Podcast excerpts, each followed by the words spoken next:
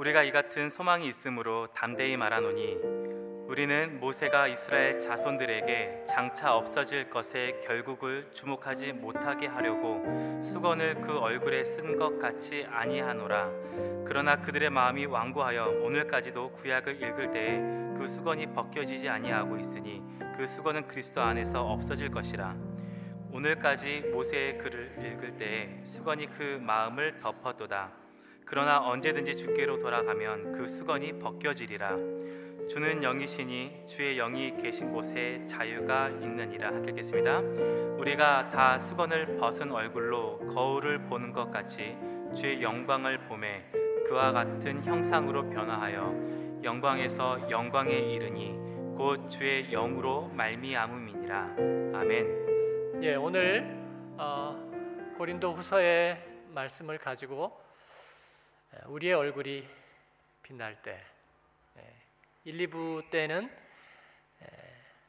하나님을 마주 볼 때라는 어, 주제로 역시 같은 본문으로 나누었는데 이 본문의 배경은 출애굽기 34장 29절 이하에 있는 그 말씀이 배경입니다. 모세가 출애굽기에서 이제 신의 산에서 하나님의 말씀을 받죠. 그런데 하나님을 40일 동안 산에 올라가서 어, 하나님의 음성을 들으며 또 하나님과 마주 대하며 말씀을 받습니다. 그때 이 모세가 어, 얼굴의 광채를 받게 되는 것이죠. 예수님이 어, 변화산에서 기도하실 때에 예, 모습이 변형됩니다. 모습이 변형돼서 옷까지 시게 이렇게 빛나는데 예, 그때 제자들은 옆에 두 사람이 있는 것을 환상 중에 보게 됩니다. 그 중에 한 사람이 누구예요? 모세고 또 한 사람이 엘리야이죠. 예, 그 모습이 너무나 황홀해서 어, 베드로가 제안하죠. 예수님, 우리가 여기다가 텐트 셋을 치고 하나는 예수님, 하나는 모세, 하나는 엘리야를 위해서 그렇게 여기서 지내면 좋지 않을까요? 예, 그렇게 제안하는 얘기가 나옵니다. 어, 모세는 그 얼굴이 예, 환하게 빛났는데 그런데 예, 모세가 거기에서 수건을 썼다는 것입니다. 예, 베일을 써서 얼굴을 어, 가렸다는 것이죠. 어, 왜 모세가 얼굴을 가렸을까? 네, 그 얘기를 오늘 오전 예배에서는 좀 말씀을 나눴습니다. 영광의 광채가 빛나니까 사람들이 눈이 부실까봐 아, 모세가 수건을 베일을 가렸다. 아, 일반적으로 우리가 그렇게 생각하고 있는데 출애굽기 34장은 그렇게 얘기하고 있지 않습니다. 아, 뭐라고 얘기하고 있느냐면 모세가 하나님의 말씀을 받고 이스라엘 백성 앞으로 왔을 때에 얼굴이 빛났습니다. 사람들이 두려워서 피했어요. 모세가 내 앞으로 나오라. 그러니까 사람들이 나오니까 모세가 하나님이 자신에게 하신 말씀을 그대로 전합니다. 수건 쓰고 안 쓰고죠. 수건 안 쓰고. 그런데 말씀이 끝나자마자 수건을 이렇게 쓴 거예요. 그리고 다시 또 산에 가서 하나님의 말씀을 받을 때 그는 수건을 벗었습니다. 어, 수건을 쓰고 하나님을 대할 수 없었죠. 그래서 하나님을 대하고 말씀을 받고 다시 돌아와서 또 얼굴에 광채가 있는 거예요. 그래서 말씀을 또 전하고 그 다음에 이상하게 또 수건을 쓰는 거예요. 어, 왜 그랬을까? 고린도후서 3장에 바울 사도는 그 비밀을 어, 풀어주고 있습니다. 뭐라고 얘기하는가 하면은 모세는 자기 얼굴에 나타난 영광이 사라져가는 것을 이스라엘 자손이 알아채지 못하게 하려고 수건을 썼습니다. 아, 이건 메시지 성경으로 번역한 거예요. 네, 우리말 성경은 약간 이해하기가 어렵게 번역이 되어 있어서 네, 모세는 자기 얼굴에 나타난 영광이 사라져가는 것을 이스라엘 자손이 알아채지 못하게 하려고 수건을 썼대요. 이게 뭐냐면 하나님의 말씀을 들을 때 그의 얼굴이 영광스럽게 빛났는데 시간이 지날수록 자기 원래 얼굴로 돌아오더라 그런 거예요. 모세가 그것을 알아차린 거예요. 어, 요즘 아이들 말로 뭐가 다 된다고요? 약발이. 예, 예. 약발이 떨어지니까 자기 얼굴로 이렇게 돌아가는 거예요. 그래서 그게 두려워서 얼굴에 수건을 썼다. 어, 바울 사도는 그렇게 얘기하고 있습니다. 에, 그러나 그리스도 앞에 우리가 서게 되면 그리스도께서는 우리의 수건을 벗겨 주시고 그리고 우리가 영원히 빛나게 하신다. 그 말씀을 하고 있어요. 즉 모세는 여기에서 율법을 상징합니다. 그래서 우리가 하나님께로 가는 길, 죄인이 어떻게 하나님께로 돌아갈까? 예, 그것을 우리에게 깨닫게 해주는 것이 율법인데, 율법이란 울타리 같은 거예요. 그래서 어, 그 울타리 밖에 있을 때 춥고 배고프고 위험한데 그 안으로 들어가면 내가 비로소 안전하고 먹고 쉬고 살 수 있는 거예요. 그런데 문제는 그 울타리를 내가 넘어갈 수가 없어요. 그래서 이 울타리라는 존재는 우리에게 필요한 것이지만 그러나 울타리 안에 있을 때는 우리에게 안전하고 유익한 방패가 되지만 울타리 밖에 있으면 뭐예요? 처량하고 고달프고 그리고 우리에게 힘든 장벽이 되는 거죠.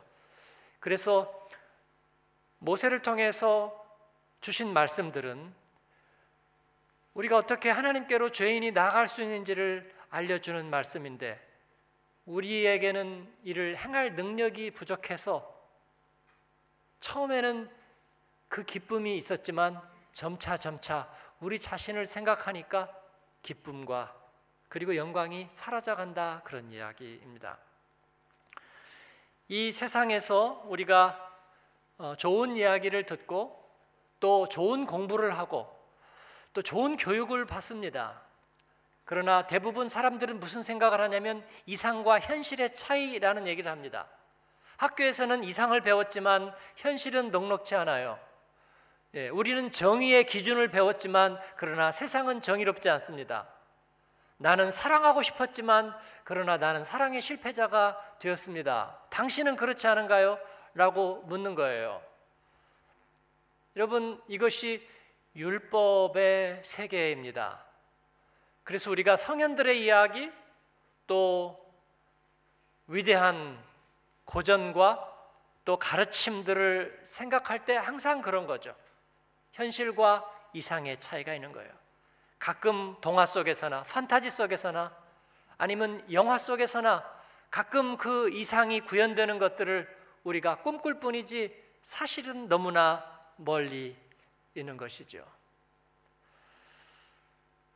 그러나 오늘 말씀은 우리 예수님은 우리에게 그런 이상을 제시하고 건너갈 수 없는 그 길을 얘기하시지 않고 이제 모세는 우리를 예수님 앞에다 데려다는 거예요. 율법은 우리가 할 수 없는 그 자리까지, 그 경계선까지 우리를 데려다 놓은 거예요. 그리고 예수님께서는 문이 되셔서 문을 활짝 열고 우리를 초대해 드리시는 것입니다. 저는 이를 우리가 나의 얼굴을 발견하는 것, 빛나는 나의 얼굴을 발견하는 것이라고 그렇게 생각합니다. 왜냐하면 얼굴은 자기의 정체성을 말하는 거거든요. 야곱은 이스라엘의 아버지로 기록된 인물이죠. 그런데 이 야곱의 정체성은 어땠습니까? 쌍둥이 형제 중에서 둘째. 어, 몇초 상간에 한 1초 상간에 늦게 태어난 쌍둥이지만 그러나 장자권과 상속권 또 유목민의 모든 권리 이것은 형이 가져가는 거예요. 이 야곱은 그 형 때문에 자기는 모든 것을 잃어버렸다고 생각해요. 본인은 굉장히 야심 있는 인물이었지만 자기는 가지는 게 사실상 아무것도 없는 거죠. 기회가 적은 그 유목민 사회 속에서 그렇게 세월이 그냥 무한정 흐릅니다. 어, 야곱이 하란으로 떠나고 결혼을 하고 다시 돌아오고 그게 굉장히 나이가 많이 들었을 때예요. 그래서 창세기는 다 노인 행전입니다. 그래서 그들이 뭐 사랑하고 연애하고 보면 좀 우스워요. 네. 저보다 훨씬 더 연로한 분들이 하, 막 사랑 타령을 하고 그러거든요. 노인들의 행전인데 어, 어쨌든 야곱은 그렇게 세월을 지낸 거예요. 그러면서 야곱의 아이덴티티, 야곱의 얼굴은 뭐였을까요? 예, 뭔가 분노, 네. 뭔가 빼앗기고 이루지 못한 사람, 언제나 영원한 이인자. 그러면서도 자기 몫은 아무것도 없는. 어, 야곱의 그러한 모습들은 상당 기간 계속됩니다. 그런 야곱에게 어떤 전기가 오나요? 우리가 알고 있듯이 야곱이 하란을 향해 가던 도중에 돌베개를 베고 유숙하다가 광야에서 꿈을 하나 꾸죠. 예, 그 꿈을 누가 보았을까? 야곱에는 본 사람이 없어요. 뭐 제가 어디서 무슨 환상을 봤다고 간증을 하는데 여러분이 아무도 본 사람이 없어요. 그냥 그런 줄 알아야 돼. 예? 그런 게 역사가 될 수 있을까요? 그런 게 증거가 될 수 있을까요? 야곱이 그러했어요. 그냥 꿈을 하나 꾸었습니다. 그때 하늘에 문이 열리고 사닥다리가 내려오고 거기서 음성이 들렸습니다. 아브라함과 이삭의 하나님, 그 하나님이 그 야곱을 향해서 밑도 끝도 없는 축복의 약속을 하시는 거예요. 그 하나님을 보고 그는 단지 한마디 합니다. 야, 여기 겁나 무서운 곳이네. 너 두렵도다 이곳이요. 여기가 하늘의 문이요 하나님의 집이로구나. 벳엘 하나님의 집이라고 그는 그렇게 얘기했을 뿐입니다. 여러분 이런 게 뭐를 바꿀 수 있을까요? 그의 인생을 운명을 그의 얼굴을 뭐를 바꿀 수 있을까요? 예. 세상적으로 얘기한다면 별로예요. 네. 그런데 놀랍게도 야곱은 그 이전에도 그 이후에도 비슷한 삶을 살아가는데 마치 이 바다 위에다가 다리를 세우고 그 다리를 짓는 공법에서 이 두 개의 축을 뭐 두 개 이상도 세우지만 축을 세워 가지고 다리를 이렇게 들어 올려서 그죠? 다리를 짓는 것처럼 그의 인생을 들어 올리는 하나의 축이 되었습니다. 그 아무도 없는 들에서 하나님을 꿈에 만난 그 사건이 그의 인생의 축이 되었단 말입니다. 그리고 그와 같은 일을 또 한 번 경험합니다. 그 형과 나중에 화해를 하기 위해서 야복강을 건너갈 때 그는 형을 다시 만나는 게 너무나 두려웠습니다. 호전적이고 자기에게 원한을 품고 있는 그 형을 다시 만나는 건 두려운 일이었어요. 그래서 다 떠나보내고 자기 혼자 그 강가에서 기도하며 용기를 구하는데 그때 또 하나님을 만나는 거예요. 그때는 누가 봤어요? 아무도 못 봤습니다. 자기 외에는 아무도 못 봤어요. 아무도 못 본 두 개의 사건이 금문교를 들어 올리는 두 개의 축처럼 그의 인생의 축이 되었다는 거예요. 세상적으로 여러분 어떻게 얘기했어요? 어, 어떤 모습이 진짜 모습일까요? 어떤 모습이? 베드로는 예수님을 만나고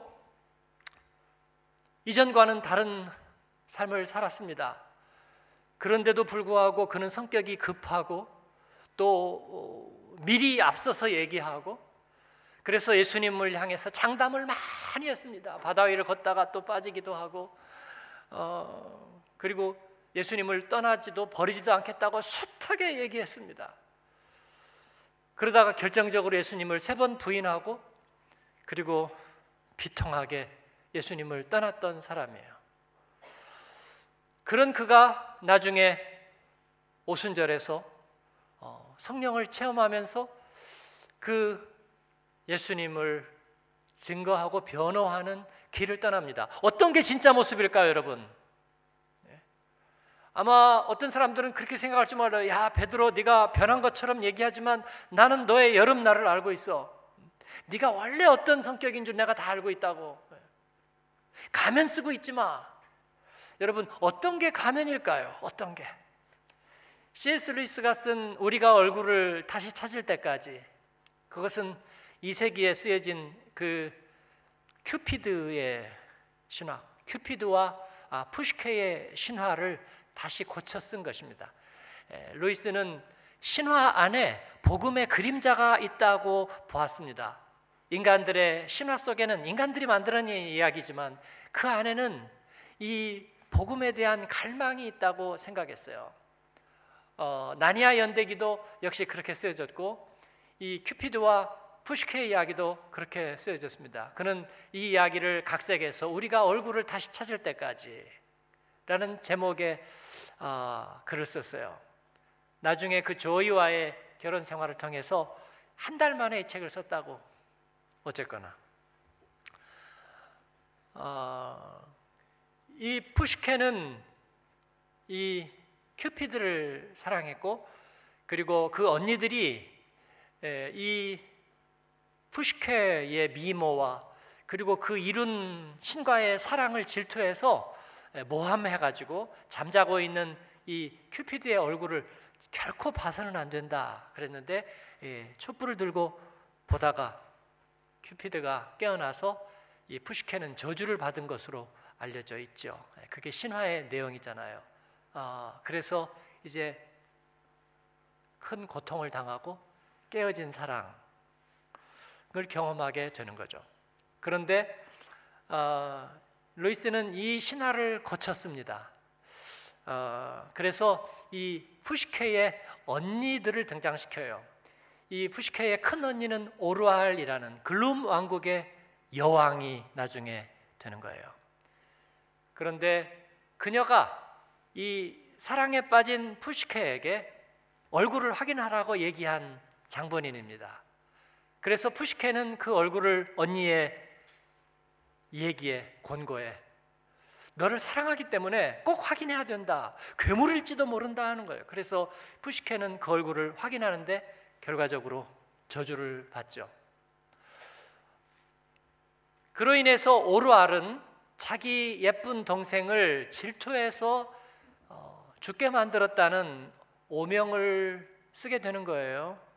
그 이후로 이 오르알은 얼굴에 베일을 쓰고 삽니다. 수건을 쓰고 살아요. 자기 얼굴을 보여주지 않으려고. 예. 어, 그녀의 얼굴은 예, 그렇게 예쁜 얼굴이 아니었을 겁니다. 그러나 그녀는 아무도 믿지 않는 거예요.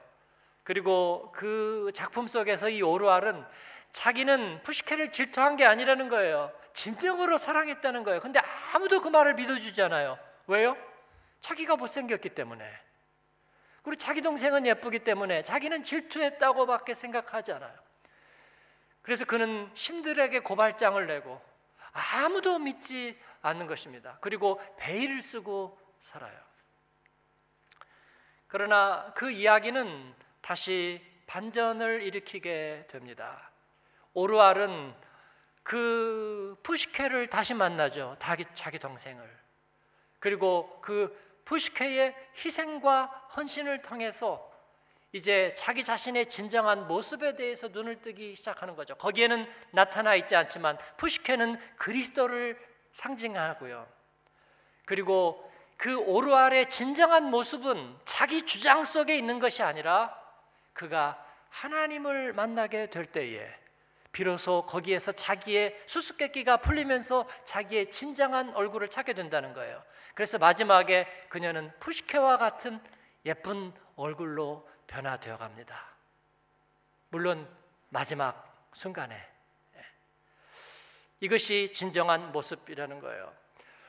어, 여러분은 어떠신가요? 우리의 진정한 얼굴은 무엇일까요? 어, 여러분은 용기가 많은 사람입니까? 아니면 겁이 많고 용기가 없어서 어릴 때부터 어떤 나쁜 기억을 트라우마 같은 것을 혹시 갖고 계시나요? 그리고 그것을 보상받기 위해서 얼굴에다가 가면을 쓰고 있는 것은 아닌가요? 여러분은 마음이 좀 불편하고 늘 쉽게 낙심하거나 상처받는 성격은 아닌가요? 그래서 그것을 감추기 위해서 언제부턴가는 이렇게 미소를 띠고 예. 사진을 찍을 때 다른 사람들이 내가 원하지 않는 각도에서 이렇게 깜짝 스냅 사진을 찍어서 보여주면 마음이 불편해지죠. 예.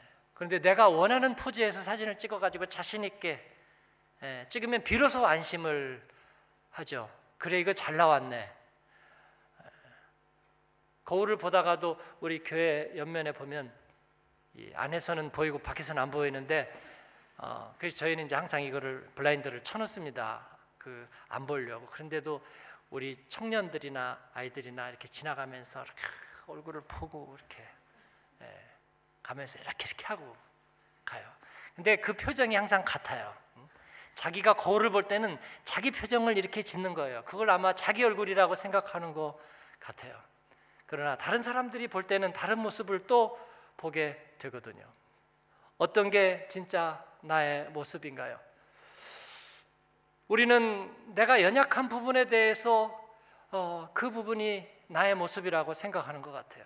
그리고 주님을 만나고 내가 찬양하고 기도하고 하나님 앞에 서고 하나님께 은혜 받고 하나님께 비전을 받고 그리고 하나님이 기뻐하는 모습은 일생의 아주 짧은 시간 나는 거기에 아직 미치지 못하고 그건 내 모습이 아니라고 생각하는 사람도 있는 것 같아요. 여러분 뭐가 진짜 모습이에요? 뭐가?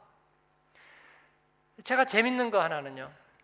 우리 교회 성도들이 어, 이제 굉장히 많이 예, 떠나갑니다. 여기는 정류장과 같은 교회이니까 많이 떠나가요. 아마 제가 여기 한마음교회 목회한 이후로도 한 천 명 정도는 떠나간 걸로 저는 그렇게 생각합니다. 근데 그분들을 제가 기억하는 그 기억의 방식이 있습니다. 제게 기억이 나는 대로 기억하잖아요. 근데 뭐가 기억이 날까요? 뭐가? 어, 어떤 사람들은 안 좋은 기억 중심으로 분류를 그렇죠? 예, 인터넷에서 뭐 상품 검색할 때 물건이 가격이 센 쪽으로 검색하고 낮은 쪽으로 검색하고 그죠? 예, 아니면 인기도로 검색하고 신상품 중심으로 검색하고 여러분은 뭐 중심으로 검색하세요? 어떤 사람은 사람에 대해서 기억할 때에 나에게 안 좋은 기억 있는 사람 순으로 기억할지 모르겠어요. 안 좋은 장면. 하나님께서 저에게 기억나게 하시는 것은 그런 거예요. 간증하는 모습. 그 다음에 특히 새벽 기도 때 기도하는 모습이 많이 남아 있어요. 네. 어떤 분은 항상 겨울에도 맨발로 이렇게 기도를 하셨고요. 네. 그리고 어떤 분들은 기도하면서 이렇게 눈물이 있었던 직장에서 퇴직을 당하고 막 억울해서 막 굉장히 펄펄 뛰었던 분도 있으세요. 그래서 사람들이 야 그렇게 안 봤는데 어, 마지막에 좀 그렇게 힘들게 하시네. 예, 그렇게 얘기들도 하세요. 근데 저는 그분이 새벽 기도하면서 이렇게 찬송할 때 눈 감고 이렇게 찬송하던 모습이 제 마음에 남아 있어요. 퇴직을 못 받아들이고 막 얼굴에 열꽃이 피고 펄펄 뛰던 분이 그분의 진짜 모습이에요. 아니면 새벽 기도 때 찬송하면서 그분이 좋아했던 찬송이 반응을 제일 많이 보였던 찬송이 뭐냐면 시편 18편 찬송 나의 힘이 되신 여호와예요. 나의 힘이 되신 여호와. 그때 항상 눈을 감고 이렇게 찬송하는데 제가 이렇게 보면 눈에 보이잖아요. 크론베역에서 새벽 기도 할 때요. 아마 거기가 두 열이 있었는데 이쪽 열쯤에 항상 앉아 있고요. 그게 언제나 기억에 남아요. 저는 무슨 생각을 하냐면 이건 저의 선호도가 아니라고 저는 생각해요. 제가 하나님의 은혜 안에 있으면서 하나님께서 저와 정보 공유해 주시는 하나님의 마음이라고 생각해요. 여러분은 어떤 게 진짜 여러분의 모습이라고 생각합니까? 그래서 저는 회개 함부로 하지 말자고 얘기하는 쪽이에요. 여러분은 회개하면 일단 자기부터 헐뜯어요. 그죠? 아유, 저요? 일주일간 어, 그냥 하나님 솔직히 말하면 사는 것도 안 해요. 그 사는 것도 안 해요. 그러면 지금 죽어서 여기 와 있어야죠. 우리가 예? 장례식을 드려야 맞잖아요. 근데 자기가 그렇게 헐뜯 아유, 뭐 제가요. 열도 엄청 냈고 그냥 어, 미워하고 막 속을 들여다보면요. 아, 제가 참을 수가 없어요. 그렇다면 여러분은 죽은 목숨이잖아요. 예? 아무것도 아니잖아요. nothing이잖아요. 그럴 수는 없죠, 여러분. 인생은 그렇게 되어 있지 않습니다. 나의 진정한 모습, 그것은 우리가 하나님 앞에 있을 때의 모습이라고 얘기하고 있습니다. 모세는 하나님을 대면하면서도 자신이 없었어요. 그래서 그 얼굴의 광채가 사라져가는 걸 슬퍼하면서 얼굴에 수건을 썼는데 바울은 이것을 율법 아래 있는 인간의 운명이라고 말하고 있고 그러나 그리스도 앞에 있으면 그리스도께서 우리의 얼굴을 벗겨 주시고 그리고 사도 요한이 얘기한 것처럼 우리가 그날에는 주님이 나를 알아보시리라. 왜냐하면 주님은 주님 안에 있는 얼굴로 우리 얼굴을 기억하고 있기 때문에요. 예. 고린도전서 13장에서 바울 사도는 그날에는 우리가 얼굴과 얼굴을 대하여 볼 것이요라고 얘기하고 있습니다. 주님이 기억하는 얼굴. 예. 우리의 어머니들은 우리에게 자신의 가슴 속에 맺혀진 사진을 갖고 있어요. 남들이 뭐라고 하든지 내 가슴 속에 있는 하나님은 우리에 대하여 자신의 얼굴을 갖고 계세요. 우리가 주님 앞에 설 때 우리는 그 얼굴이 회복되는 것입니다. 여러분의 자화상, 여러분의 자의식, 여러분의 자기 인식, 자기 얼굴에 대해서 여러분 다른 생각을 갖지 않게 되기를, 여러분의 비관적인 생각을 갖지 않게 되기를 축원합니다. 그 원판은 주님이 갖고 계신 거예요. 여러분, 우리는 주님 앞에 은혜 받은 것을 일시적이라고 생각하는 경향이 있어요. 그리고 세상 속에 살아가는 것이 원래의 내 모습이라고. 오르알이 그랬던 거예요. 그래서 추한 얼굴에 베일을 쓰고 모든 것을 불신하고 그리고 올림푸스 산의 신들을 원망하면서 그렇게 살았던 거예요. 그러나 푸시케의 거룩한 희생을 통해서 그리고 진정한 사랑을 통해서 그는 눈을 뜨기 시작하고 그리고 자기의 진정한 얼굴을 발견해 가는 것입니다. 바울 사도는 오늘 말씀 속에서 하나님께서 우리의 삶에 들어오시고 우리가 그분을 닮아갈 때 우리는 메시아를 꼭 닮은 형상으로 변화되고 우리 삶은 점점 더 밝아져서 보다 아름다워질 것입니다. 그렇게 얘기하고 있어요. 이건 희망사항이 아니라 자신의 간증입니다. 옆에 분에게 한번 얘기해 주세요. 당신은 점점 더 아름다워져 갑니다.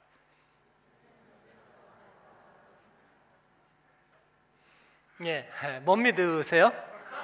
아이고, 아이고, 어떻게 그런 얘기를 저한테 하실 수가 있는 거예요? 네? 아니죠. 네. 속 사람은 주님의 마음에 의해서 이루어져 가는 것입니다. 주님의 마음에서 이루어져 가는 거예요. 네. 주님이 깜짝 놀랄 거예요. 주님이 해놓고도 깜짝 놀랄 거예요. 네가 그렇게 잘한다니. 저도 그럴 거라고 생각합니다. 우리의 얼굴은 빛날 것입니다. 모세처럼 슬퍼하지 않아도 됩니다. 베드로의 수건을 예수님이 벗겨 주셨습니다. 네가 나를 사랑하지, 네가 나를 사랑하지, 네가 나를 사랑하지. 베드로의 대답은 들을 필요도 없었어요. 뭐 베드로는 주께서 하시나이다. 주께서 하십니다. 오 주여 주께서 하시나이다. 뭐 자신감이 없었지만 예수님은 들으려고 하시지도 않았어요. 마치 탕부 하나님처럼 말이죠. 아들을 기다리던 아버지가 그 아들이 변명하는 얘기를 들으려고 하지도 않고 가락지부터 끼우고 옷부터 입히고 얼싸안고 눈물로 뺨에 입을 맞췄습니다. 그리고 준비된 잔치가 시작되는 거예요. 주님의 마음 안에 우리는 있습니다. 우리 얼굴은 다시 수건을 필요로 하잖아요. 여러분이 가면을 다시 쓰지 않아도 여러분이 막 변명하지 않아도 내가 사실은 어, 이랬지만 왜 그랬냐면 아니요. 주님은 그 얘기를 더 이상 듣지 않으실 거예요. 나를 바라보거라. 그리고 나의 안에 있어라. 그러면 내가 네 얼굴이 되고 네 얼굴을 빛나게 해주겠다. 그렇게 말씀하는 것입니다. 돌아보니 그렇습니다. 내 얼굴이 어디 있는가 잘 모르겠어요. 한 가지 분명한 사실은 내가 주님의 은혜 안에 있고 주님은 나를 바라보시고 나는 주님을 바라보고 살았다는 거예요, 여러분. 사단이 와서 뭐라고 고소하든지 넘어가지 않을 겁니다. 아니요, 나는 주님 안에 있고 내 얼굴은 주님이 갖고 계십니다. 여러분의 얼굴도 주님께서 갖고 계신 줄로 믿습니다. 그 은혜 안에서 여러분의 얼굴이 빛나게 되기를 축원합니다. 아멘. 기도하겠습니다.